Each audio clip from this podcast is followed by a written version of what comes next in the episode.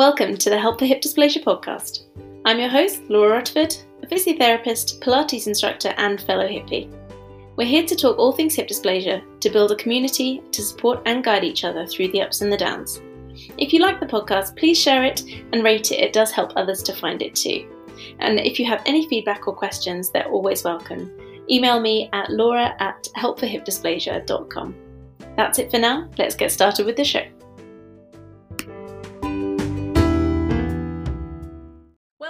Everybody, to the Help for Hip Dysplasia podcast. This week we have with us a guest named Elena Long, um, a personal trainer and yoga instructor who has a wonderful story to tell us. Um, a few different types of treatments that we've not had yet on the podcast, so please stay tuned um, and listen in to this story. Welcome, Elena. Hello, Laura. Hi. it's so so amazing to have you on. Thank you so much for your time and coming on to share your story with us today. having me. So, your story, like I said, is slightly different to some of the others that we've heard. Um, some different treatment um, and surgeries that you've had um, in comparison to some of the other stories so far. Um, and the thing that I was really curious to be able to ask you about was your stem cell therapy, your BMAC injections. Mm. Um, we will definitely get back to that. Um, but let's just hear a little bit about the first time you heard about dysplasia. When was the first time you heard about it in your life? Okay, well, um, I was actually um, an athlete for a while, about eight years. I was doing um, triathlon and I did um, ITU championships at an amateur level, and I was training twice a day, six days a week. Um, and at some point, I, I, mean, I did quite a few sort of high end races, um, two championships, and then I decided to have a go at training for an Ironman, which obviously the distance is a lot, lot more, particularly with the running, and I'm not a great runner. And it wasn't until I was on a 10 mile run that um, all of a sudden I couldn't bring my leg through and about six miles. And I just, you know, I literally was brought to a walk. Um, so I went to see a physio and he said, Oh, it's probably your sacroiliac joint. And he had a bit of an examination, gave me some exercises, sent me away. And I knew that wasn't right. I knew it was a lot worse than that. so I, I um, I spoke to someone where I was working actually as a personal trainer, and um, she was quite clued up on on um, things. And she said, "Look, do what the Queen would do: go to the top surgeon and start there. Don't go, you know, down the route of hunting around, seeing what's wrong." She said, "Get a good MRI done and see what's wrong." So that's um, basically what I did. I went and had an MRI. I went to my GP first, and she referred me to have an MRI. Saw a surgeon and he said, Yes, you've got a labral tear. And did you know you have mild hip dysplasia? Um, Just casually throw that in. but how come I've been doing all this training and all this sport, and you know, and I used to do gymnastics as well, you know, and uh, um, so it was it was such a shock. Um, and when I spoke to my mum, she said, you know what? It was funny. She said, when you were born, she said the nurse examined you, and she said she just sort of went, hmm. So my mum said, oh, is something wrong? She said, well, no, it should be fine.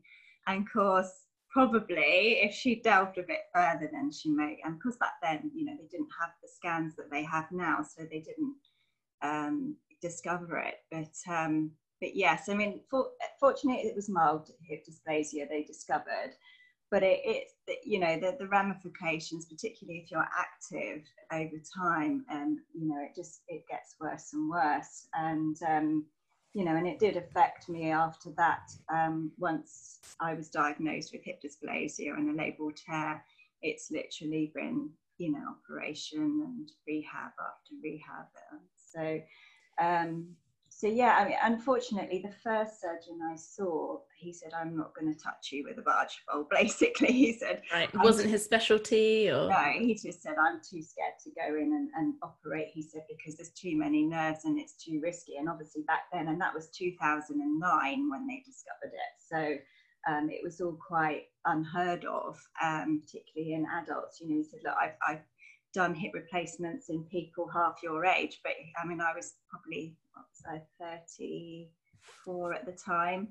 Um, he said I'd be, you know, worried about doing this kind of arthroscopy on you. So he sent me away, and I was obviously very um, bewildered and thought, well, what am I going to do now? Um, so I, I literally went on the internet and I just hunted around and looked up into, uh, hip dysplasia And um, I came across the PAO and what that involved um, because when I read that, you know, um, you needed to be sort of in your 20s and um, have a much healthier hip, I wasn't sure if I was going to qualify for that. Um, and so I went back to my GP and said, you know, look, what are my options? Is there another surgeon out there that I can go and see? And luckily, her son went to a surgeon who is based in London, and she gave me the name of Mr. Richard Villar, um, who's now the Villar Bajwa practice. Um, so I went to see him and uh, in London, and he again diagnosed me with um, bilateral acetabular dysplasia, mild dysplasia, and he said, "Yes, you've got a labral tear in your right hip." He said, no, it's fine, I can operate on you. He said, I do operations all the time with people with hip dysplasia and arthroscopy. So I was like, oh, such a sigh of relief, someone can help me. oh, wow, you know, this is amazing. So I just, you know, there was me thinking, you know, I was, I was an endless case. So, um, but whilst through my research, I was looking at um, stem cell therapy and I mentioned it to Mr. Villar then. I said, look, have you, have you thought about doing any stem cell therapy? And he sort of looked at me quite surprised and said, it's a bit early days yet. and me being a personal trainer, you know, you're curious and you research everything. And I was just, you know, I, I wouldn't take no for an answer. So I, I, wanted to find the best possible outcome for me.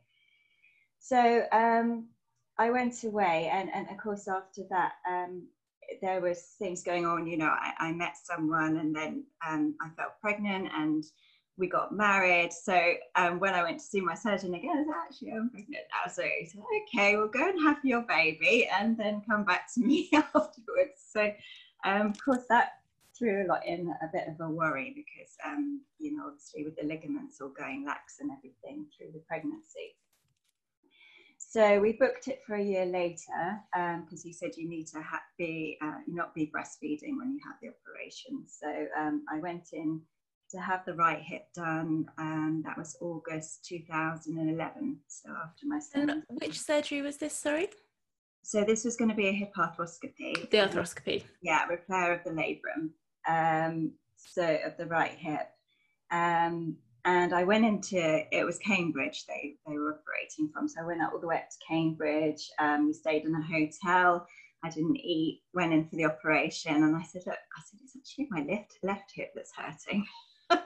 and, and Mr. Villar looked at me and he said, Look, if you're not sure what's going on, he said, We better leave it. So I went all that way, and it was like he said, and I thought, oh, well, surely you should know whether to hip operate on me. And I was unsure because I said, look, it's my left hip that's really painful now. I don't know whether this is the right thing.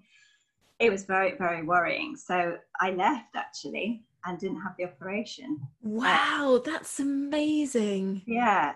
Um, and then um, obviously things got a lot worse. And then I finally had the operation in January 2012. On which hip? Like on the right hip. So that was like three years after the diagnosis. yeah. So and it was literally like, you know, pushing the, the pram with my baby, you know, it's how far I could walk and and and and I had to do this report for Mr. Villar and say, like, how many how many miles have you managed to walk without pain today, you know? Um, which was quite good because I thought it was quite good that he get, got me to keep a detailed report of, of my pain. But it, you know, it was up and down each day.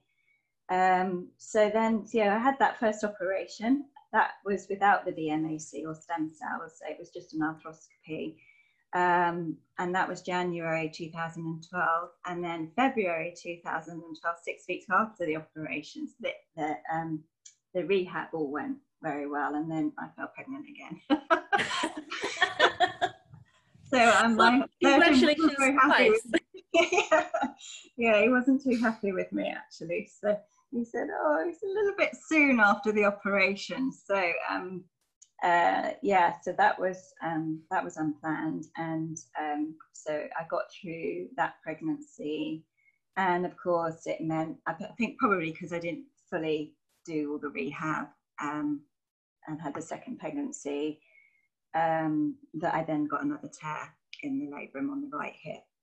Um, so I had to go in again for another operation, which was 2015. So um, actually, yeah, so that was a few years after the second child, the second baby was born.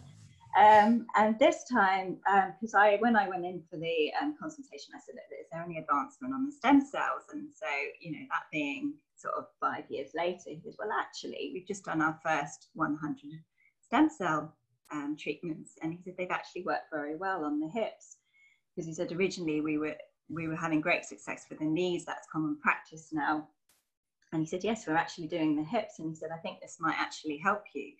Um, you know, by resurfacing your hip joint as well as direct repairing the labrum. And um, they were very much pre- preferred preserving the hips because initially when I went to see them, they were, um, why don't you just have a hip replacement? And at 34, I was like, um, not sure about that because at that time they weren't, you know, you, you literally had to replace them within 10 years. And at 34, yeah. I wasn't too happy about that. And it was a bit frightening. And um, I did say about the the PAO and I said, you know, I'm like, is that something you can do? And he said, at that time, he said, well, it's a, he didn't do it. And he said, it's a big operation. He said, I wouldn't advise it. You have it. He said, Let, let's see what we can do. He said, if we can just do a little arthroscopy, go in, repair the labrum and see how you are because you've got mild hip dysplasia, you might be okay. So I had that uh, operation with the arthroscopy and stem cell treatment where literally what they did was they um, took the stem cells from my femur. Um, so they stuck a needle in so, um, uh, and then withdrew the stem cells. And then they whiz it up in like a centrifugal thing and mm-hmm. The glue and everything. And then they, they pop it back in the joint and they resurface the joint.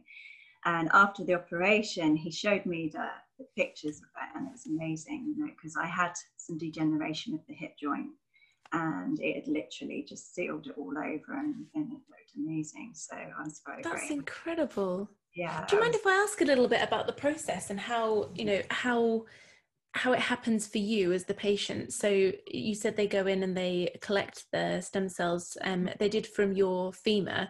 Um, mm-hmm. obviously, there are a few other areas that they that they tend to collect them from as well, like the the bones in the hip, for example. There's a few areas um, in the ilium they can collect from, but for yours mm-hmm. it was the femur. So, mm-hmm. um, what was the process like? You know, when they told you about what they were doing, was it a needle that went in and you know, and yeah, so it's a needle. Um, yeah, so you have just an extra. They they had three incisions where they went in for the arthroscopy to repair the labrum, and then there was just another little incision a little bit lower down into the femur where they extracted the stem cells. Um, and um, yeah, and they just told me that, that that there was going to be just a little incision there as well. Um, so they said that that might be quite sore, but he, he did say that um, this time around we need you to be on crutches for a week um, or a couple of weeks rather than um, coming off them sooner because the last time I had it, I was literally off crutches in three days. Actually, I did a lot of exercise prior to the operation, tried to get my hips as strong as possible because I had the sort of mentality that, you know, there's nothing I, I can do worse now, so I might as well just go for it and work through the pain and do get as strong as I can. And I, I think that paid off, but listening to your other podcasts, I think it was with Claire, um, she was saying about, you know, taking your time and getting your gait walking properly. And I, I think now I was probably too eager to get off the crutches, you know, maybe I should have perhaps held back a little bit. Um, so, and, and so with the stem cells, I did hold back and was, um, I was on crutches, I think, for a week with the stem cells one just to help them um, embed and um, and I actually did my rehab myself because the first operation, I went to uh, physio with the EIS, English Institute of Sport. And she was very good. And I still had all the exercises from what she gave me and just went through the same protocol. And this time I was a lot more careful. I literally, um, in fact, my husband built me a tent in the garden and it was my rehab tent. Oh, really? Yeah. and he bought some secondhand equipment, and um, the kids could literally, because the second operation was in the summer, and I would really recommend if you're going to have an operation, is to have it in the summer because it makes you feel so much better because you kind oh, of, really? you know, you, well, uh, for me, it was just a kind of routine that, um, you know, I could then go out into the tent, do my exercises, kids would play in the garden and I could literally watch, and I, it was like I was on holiday, so it's very relaxing. I had my music on and and did my my rehab in there, and I made sure I did it three times a day. Um, you know, and they say, "I'll oh, do do the first ex- sort of couple of weeks of exercises, do them as often as you can." And I think that was that was the key to that actually, because when I went back to my consultant six weeks later, he was blown away and said, you know, is, you've done really, really well. So I was quite chuffed actually, just as a yeah, personal trainer and not a physio and having, you know, focused on on doing that um, very carefully. Um, but I, I, also had a, um, a really good book actually. Um, it was called um, Movement for Dance or something, and it was using a lot of the therabands, which I found very, very useful um, in terms of gently progressing the exercises. Um, so yeah, so so that that was successful, and literally I've been pain free for well since that operation, which is five years, and I'm just about now getting pain. So it's it you know it's something to consider. Um, you know, if, if you're frightened of doing the full hip replacement and your, your dysplasia is mild and you've got tear, the arthroscopy with the repair and the stem cells for me for the right hip worked. The left hip which i had done last year has not been such a success story and simply because i think it's the de- the degradation of the, the hip. So like with i think it was joe wells you had on on your last podcast yeah. saying it's it's all about the age of the hip and how far gone your arthritis is. And for me the the second operation I don't think has been successful simply because the the grade it was grade four arthritis. Um, and a little bit disappointed because when I had the second operation on the right hip, um, they said to me, "Did you know you've got a tear on your left hip as well?" And I think that's why the first time I went in, I said, "It's my left hip that's hurting, not my right."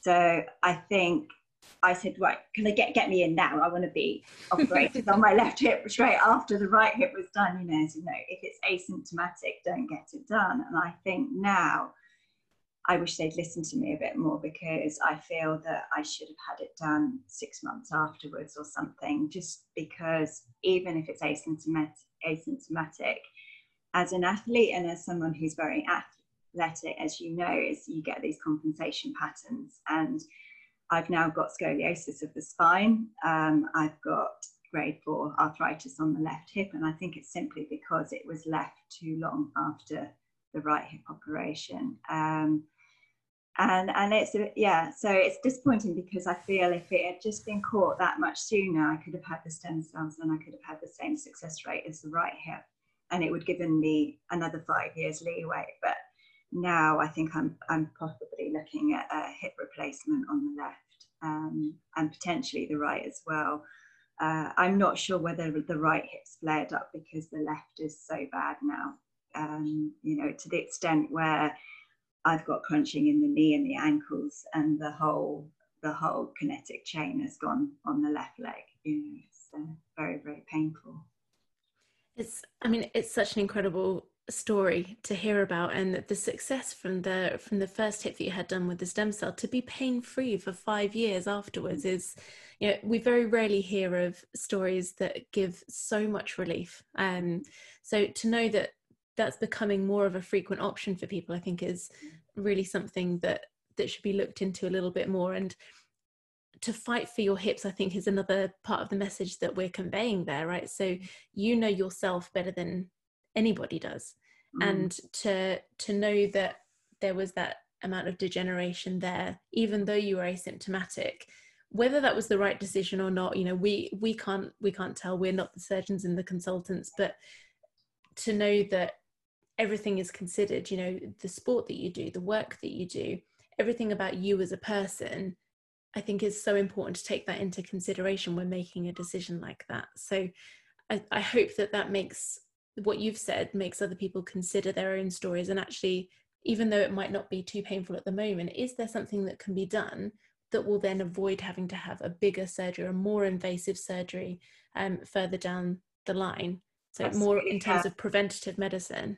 Yeah, I think so. I mean, I particularly, and the thing that that I had in my mind at the time was, um, you know, technology is developing all the time, and you know, I was thinking if I can hold off as long as possible, then you know, these hip replacements are going to get like they are now, which is, you know, they can last 20, 20 odd years, um, which back then it was like 10 years. So thankfully, you know, I, I think I did the right thing. And um, I'm lucky. I mean, I'm, I'm 45 now, and, you know, it's amazing that I'm still going with my own hips with hip dysplasia. And I'm so thankful that and I'm actually thankful that I, in a way, that I wasn't diagnosed when I was a baby. And I think the reason for that is if I had been told, don't move, you know, you, have got hip dysplasia.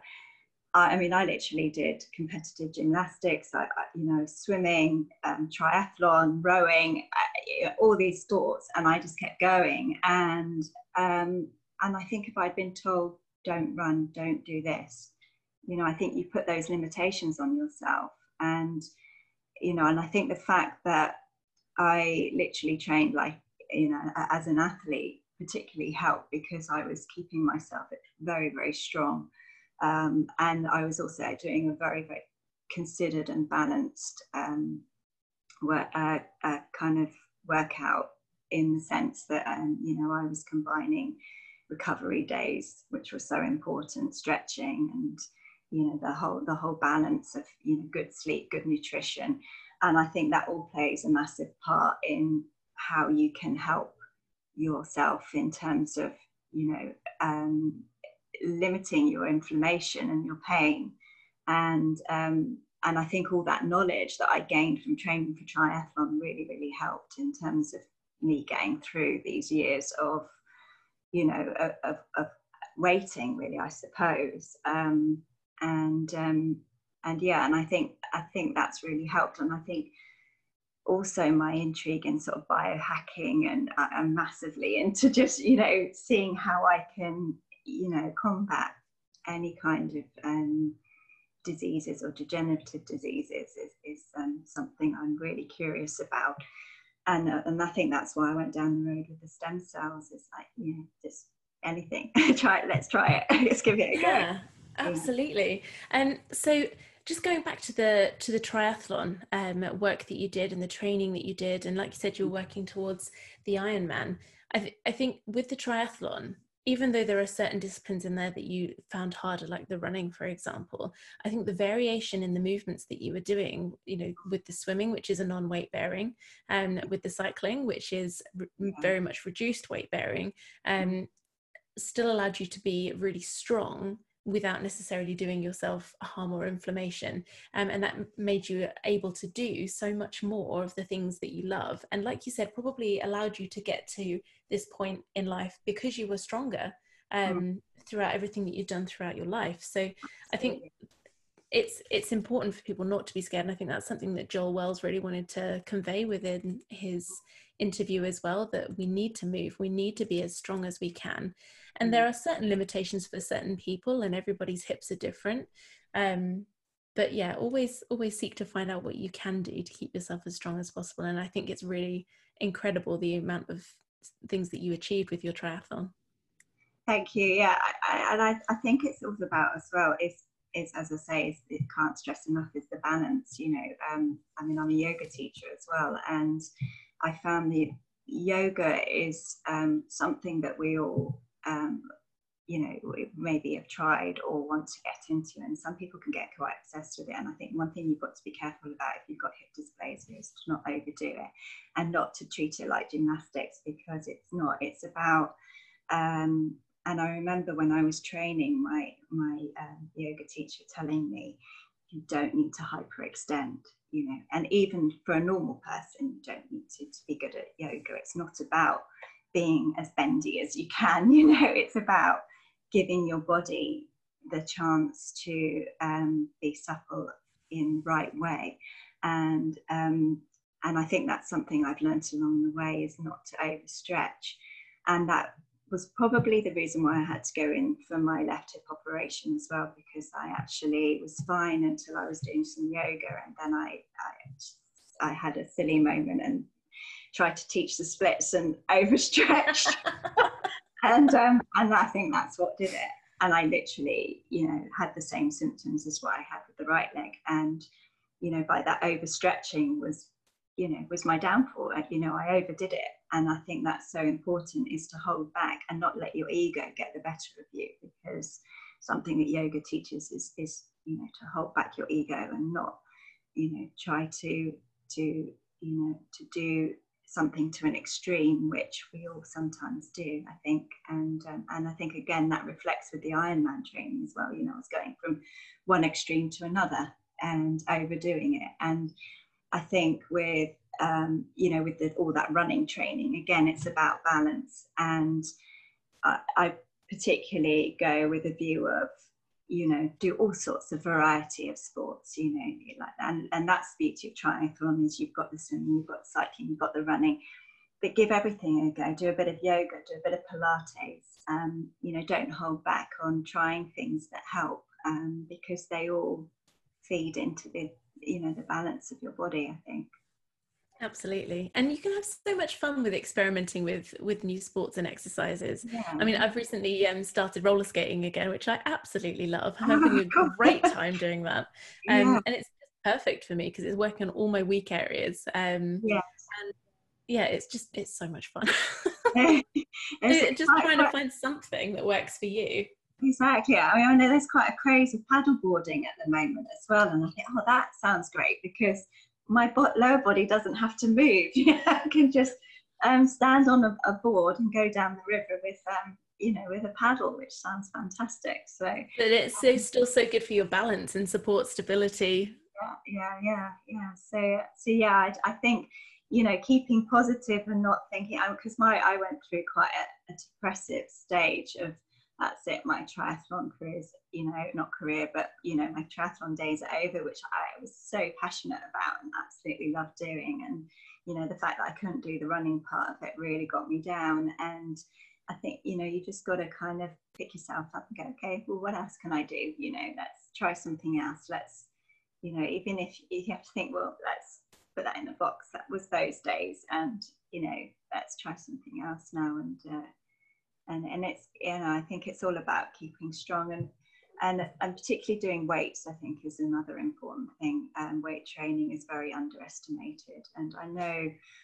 with hip dysplasia, I mean particularly as I'm getting older now, I'm finding that my body's a lot more fragile than it used to be. But um, I think picking up a few heavy weights won't go amiss um, occasionally. Um, I yeah. find that, that can really, um, particularly upper body, because I think um, sometimes when you focus on your lower body with hip dysplasia, I find you know I'm constantly going, oh, I must get my lower body strong. But actually, if my upper body posture goes, that's it. You know, my lower body goes as well. So my, if my if I've been sat down and my shoulders drop forwards, then when I stand up, my knees drop in, and um, so I'm very much into making sure my upper body's strong as well, and my posture, and my upper back. You're absolutely preaching to the converted here. So, um, yeah, your your, your um, exactly um, and it's not just the pilates you know I, I love weight training as well um, but i would just say if anyone is going to start going into weight training just make sure that you have you know a personal trainer or you know a weight training coach that does understand your condition um, and if they don't either find another one or help them understand um, you know give them the information to understand where your limits should be where your vulnerabilities should be. Um, and you know if you find somebody who actually has hip dysplasia as well as a coach like yourself mm-hmm. um, you know that's an absolute absolute winner. So um, definitely some important things to consider when you're going into you know different sports or pushing yeah, yourself I, I, yeah i can't emphasize enough enough because there's so many personal trainers out there. There's some fantastic ones, but there's also some ones that will literally just get you in the gym and they just want to see you, you know, being sick on the floor or, you know, yeah. boosting you. And it that's not what it should be about. You know, there should be a bit of compassion and a bit of understanding that everyone is different and everyone has to different conditions. And, you know, if, if a person if I went to a personal trainer and they told me to squat to the floor, I'd just look at them and go, no way, that's not going to happen because I've got hip dysplasia. And you know and then uh, you like you say if, if you've got a trainer that knows about hip dysplasia and knows that someone with hip dysplasia isn't going to be able to squat to the floor then then um, potentially then you know, um, then I think that's so important is to, to take into account somebody's um, anatomy is, is very, very important. Absolutely. So, how have you found um, working in the job that you do with hip dysplasia? Have there been times where it's been, you know, either something that's incredible because it means you get to be active a bit more within your day to day life and that's helped you on your personal journey? Or have there been any times where it's been a hindrance because you've been struggling at a certain point in your journey and it's a, perhaps affected your work at all? So, have a little bit of a chat about that if you wouldn't mind. Okay, so yeah, so the um it has affected my work in the sense that um, you know I can't really run very well. So um, you know, if someone was to say to me, "Can you come for a run with me?" as a personal trainer, I, I wouldn't be able to do it.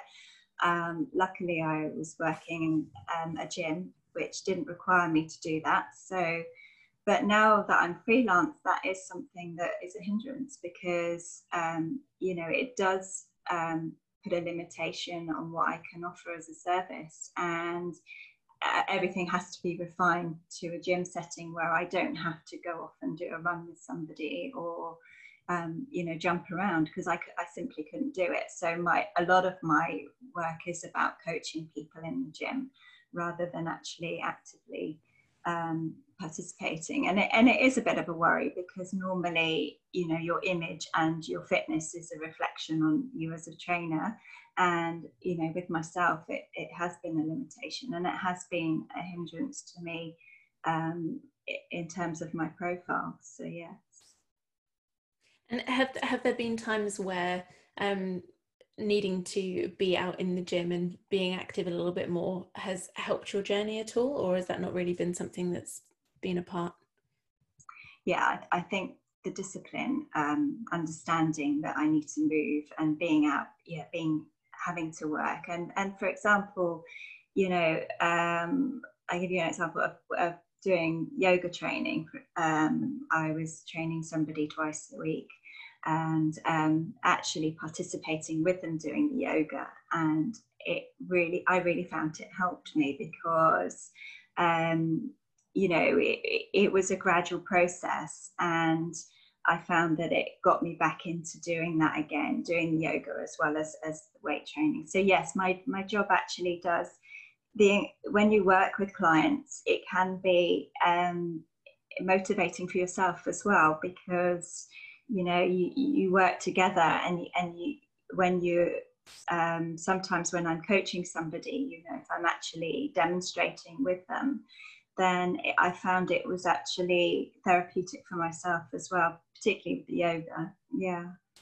I, I mean, I ask that because I, I definitely feel that with my own work, you know, being able to coach people through their hip dysplasia, you know, with the online work that I do or with the Pilates classes, I've always loved that I get to do this stuff with them. And it's always been an absolute bonus and something that I appreciate every single day um, mm. to be able to to do that, have that awareness and have that extra reason to to do those activities alongside people. Um, so I'm grateful for that every day. So when we look back over your over your journey, you know, you've had some um, pretty pretty big life changes. You know, you had two children along your journey, which obviously made things a little bit more challenging in terms of the stability around your pelvis.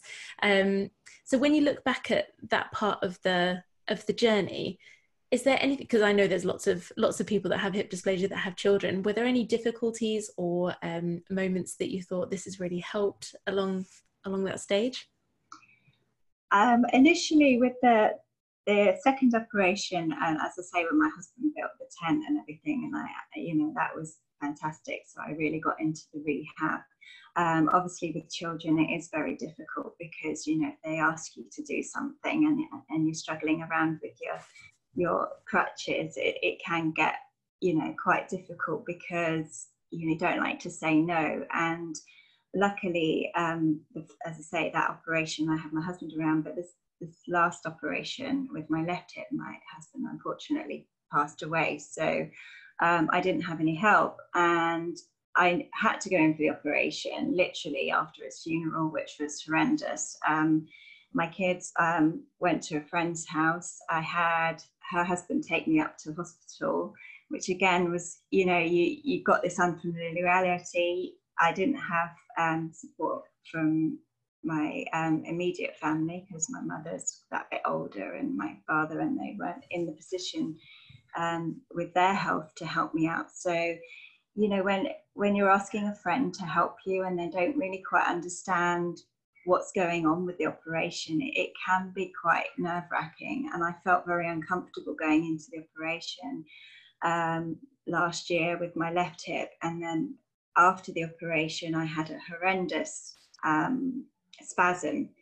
I felt like I'd been shot in the leg actually, and I had five physios trying to get me back into the, the hospital bed because I think I was trying to rush to get out of hospital and get back home as quickly as possible because I knew my kids were staying with someone else, and I was worried that the guy who'd taken me was hanging around waiting. And in the end, they just said, No, you've got to stay in hospital and you've got to recover, and you're going to have to stay another night. So I sort of obviously did as they said, and um, and so yeah this that i think is is a very important point is is having the support network and i think podcasts like this if you can reach out to as many people and get people understanding what it is that um, us hippies are going through is is very important because you know it, for me it was like i felt like i was a bit of a hindrance and um, it wasn't any of their fault. It's just they thought, oh, I've just gone in for a general operation and I'm out and I'm fine and that's it. But it's such a slow process afterwards, and you feel such a reliable, such um, a hindrance on other people. And you know, I kind of got home and I was familiar with using my crutches, so that was fine. Um, but having two kids around that, you know, they didn't quite get. They got to help mum. it, it made it a lot harder doing the rehab and to be honest i just didn't get to do any of the exercises and i think that was probably as well as the the um, severity of my arthritis i think that was another reason why this wasn't such a success on the left left hip simply because i just didn't do get time to do the rehab exercises and um, you know and i think that is so important and uh, it was yeah it was very hard but i knew i had to have the operation but i also knew that the rehab afterwards wasn't gonna gonna be as successful. Um, you know, I tried my best to sort of get in there, but yeah, at the same time, some of the exercises I was doing, there was just some aggravation, and I knew that this hadn't worked as well. So I think you can tell in a sense. Um, so yes, it, it, it can be quite hard when you haven't got you know someone supporting you. I think it's it's very important to to try and um, you know get people sort of understanding what you're going to be going through and what the implications yeah. are when you come out. Do you mind if I ask how old were your children when you had that surgery? The the recent one. Mm-hmm. Uh, so my well, my son's nine and my daughter's seven. Um, so he's turning ten actually in August. So, um, but yeah, they're they're they're um, they're not like like their mum really. They're not very active. They love being on the tech, I suppose.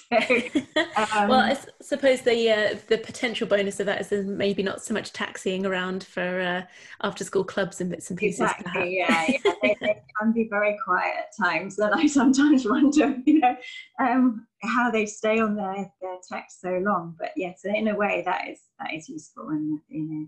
But at the same time, you are ending up having to do everything for them, and, and that I, I, mean, I actually kind of looked to see if there was any kind of carer networks around, and there's just nothing. You know, there's nobody out there that will.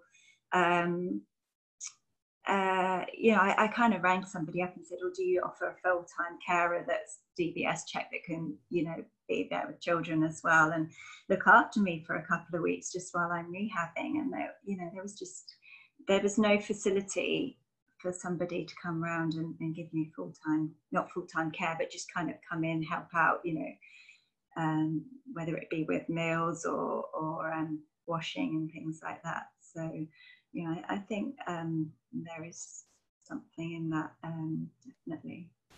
Definitely. And I, I think that's something that's, I mean, again, that's not something that's been brought up on the podcast yet, you know, about having the facilities for extra support and for people to come in and help you out in a service specifically for that. Um, and whether that's something that is worth, you know, our, community looking into um, and just perhaps having that something that I can pass on to some of the researchers and the people a little bit higher up in um, this community up at the IHDI. Um, you know, perhaps that's something we can look into implementing or creating a little subdivision of carers around the world um, for this kind of thing, um, or even a service package that we put in place for existing carers um, with the work that they do as a course that they can do to have that as an additional sideline to their work. But I really appreciate you bringing that up because that's something that I think could quite easily be changed. Um, with a bit of education. I'm sure there's other people like myself out there that you know maybe single or um, or a single mum or you know just don't have that network of you know everyone these days are just rushing around and you know it's so hard for somebody at you to you expect somebody else to give up their time and you know your friends or whatever to help you out um, and even parents i mean particularly me being you know that bit older and my parents being you know more frail and it should be me looking after them rather than them looking after me and so it's it's sort of you know it, it's worrying because i can't expect that often and they feel guilty that they can't help out and they you know it's upsetting for them. So you know if there were carers out there i suppose you know you only sort of hear of carers going into care homes rather than into you know a family home i suppose um, yeah that, that would definitely be an um, a market for for somebody i would have thought yeah, absolutely. I mean, it, your journey it sounds like it's been an incredible journey with ups and downs, challenges along the way. I really, really appreciate hearing about some of the more difficult things that you've talked about this afternoon. I think that will really um, reach a lot of people on a very personal level, um, and hopefully they'll feel just a little bit more supported knowing that there are other people out there that are going through something similar. Um, and just again the resounding message that comes out of all of these podcasts and all of these talks is that the support system is the thing that people need and appreciate the most. Um, so if you do have friends or family or anybody that can support you knowing that in advance of your surgeries and prepping somebody for that understanding of what you're going through like you said to uh, to be able to not then feel like such a burden because nobody wants that. No no absolutely. And i, I think as well is um is there's a couple of other uh, things to sort of bear in mind with surgeons and things as well is looking for that surgeon that is experienced in hips dysplasia. You know, there's not really a directory of you know of, of who to go to. And um, you know i was lucky i stumbled upon the Villar Bajwa practice.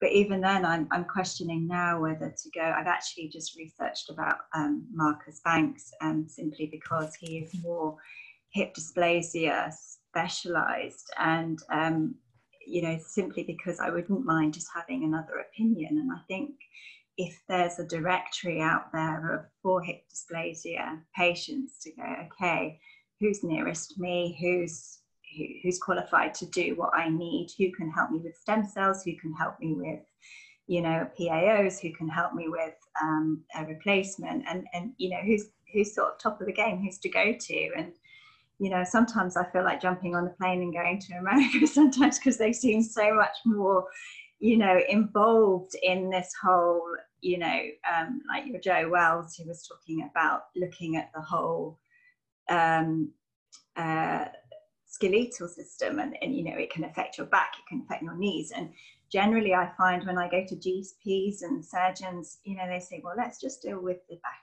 the moment or let's just deal with the knee at the moment or you know and then your insurance company goes oh well i can't insure you for everything. You've got to just have one thing done at a time. And this i find in this country is so you know there's not the bigger picture. There's not this whole thing of let's look at the you know the holistic view. Let's look at what's happening you know for example my ankles scream out in pain my knees scream out in pain.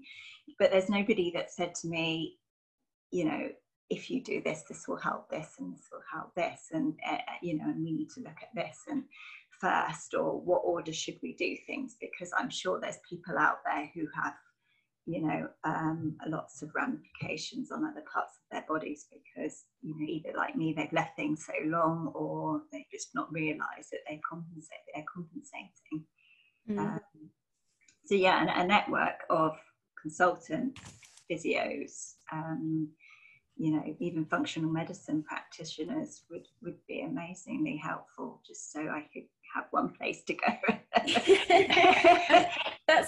definitely something that you know I can help with and would love to help with. You know, we've got lots of platforms and lots of other you know consultants and other physios that I know of already in the industry that do have a great awareness of hip dysplasia. But perhaps we can we can do that and put a post out and put some emails and some feelers out to ask people to come back to us if they feel like they'd like to be you know known for that speciality. And then we can put something up on on my website so that we can have like a map for example where you can see everyone's locations in different countries. So um that's it's a wonderful idea. And i again appreciate you bringing that to the forefront for everybody because if there are other people that would appreciate that sort of information as well then we'll definitely have a look into into taking that forward. So fantastic ideas um, so thank you so much for coming on today um, and for sharing your story. It's been amazing um, to hear about it, and again, so many things for people out there to connect with um, and to feel supported by. So thank you so much for your time. Thank you, Laura. Thank you for having me on your show. It's been amazing. Thanks very much. You're so welcome.